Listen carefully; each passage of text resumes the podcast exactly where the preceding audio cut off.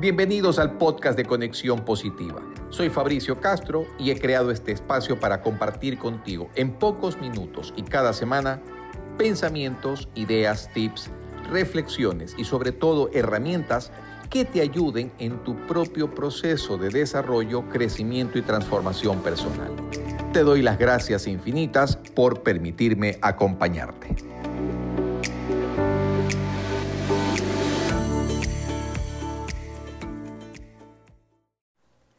Hola, hola, ¿cómo están? Sean todos bienvenidos a un nuevo episodio de Conexión Positiva.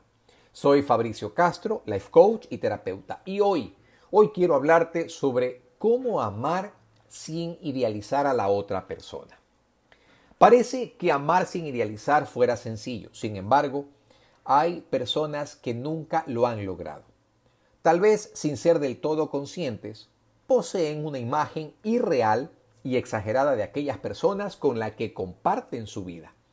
Y es que no se trata tanto del individuo en sí mismo o de que posea unas cualidades realmente excepcionales, sino de la forma en que cada uno tenemos de vincularnos con la otra persona. Es fundamental tener claro que la idealización no es un proceso natural e intrínseco al amor. Son dos sentimientos muy diferentes pero que solemos experimentar en conjunto debido a pautas culturales y a ciertos procesos internos. Los mitos del amor romántico nos llevan a pensar que las relaciones se basan en una intensidad descontrolada, en la dependencia emocional y también en el sacrificio. Además, ciertas características propias parecerían jugarnos en contra. Un dato curioso. Quienes sufren de baja autoestima son más propensos a desarrollar esta imagen exacerbada de su compañero o compañera. En estos casos es frecuente que se escojan parejas con características totalmente opuestas y que reflejan aquello que la persona admira y siente que le hacen falta a ella misma. Ahora bien, amar sin idealizar sí es posible. Pon mucha atención a las cinco claves que te daré a continuación para que así no sufras y empieces a aceptar ciertos aspectos y conductas de la otra persona que tú dices soportar y con lo cual te sacrificas en nombre del amor. Empecemos con la primera. El paso inicial es tomar conciencia de que tal vez estás idealizando a tu pareja.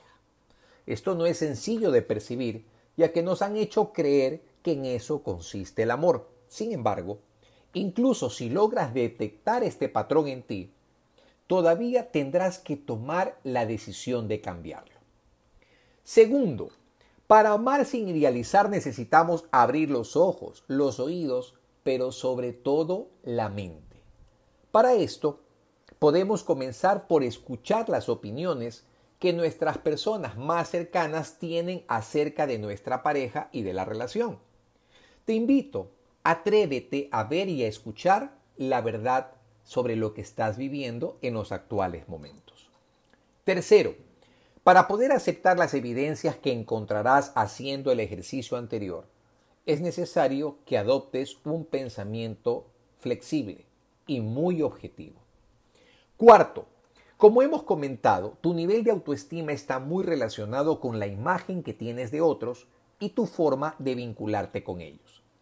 Para dejar de idealizar, es necesario que comiences a ver las cualidades, las virtudes y todos los logros que hay en ti. Y sepas además reconocer que, aunque diferentes de los de los demás, siempre los tuyos serán igual de valiosos. Quinto y último punto. Es probable que debas revisar tus creencias respecto al amor y transformarlas hacia una versión mucho más realista y adaptativa.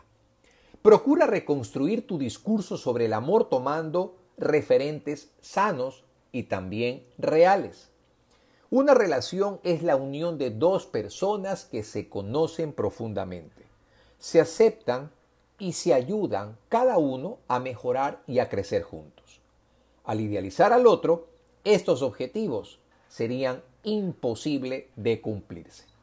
Te recuerdo como siempre que solo tú puedes hacer los cambios que quieras y que creas son necesarios hacer en tu vida. Confío en ti y en esa poderosa capacidad que tienes para reinventarte. Soy Fabricio Castro, life coach y terapeuta, y espero de corazón a corazón encontrarte en el siguiente episodio de Conexión Positiva.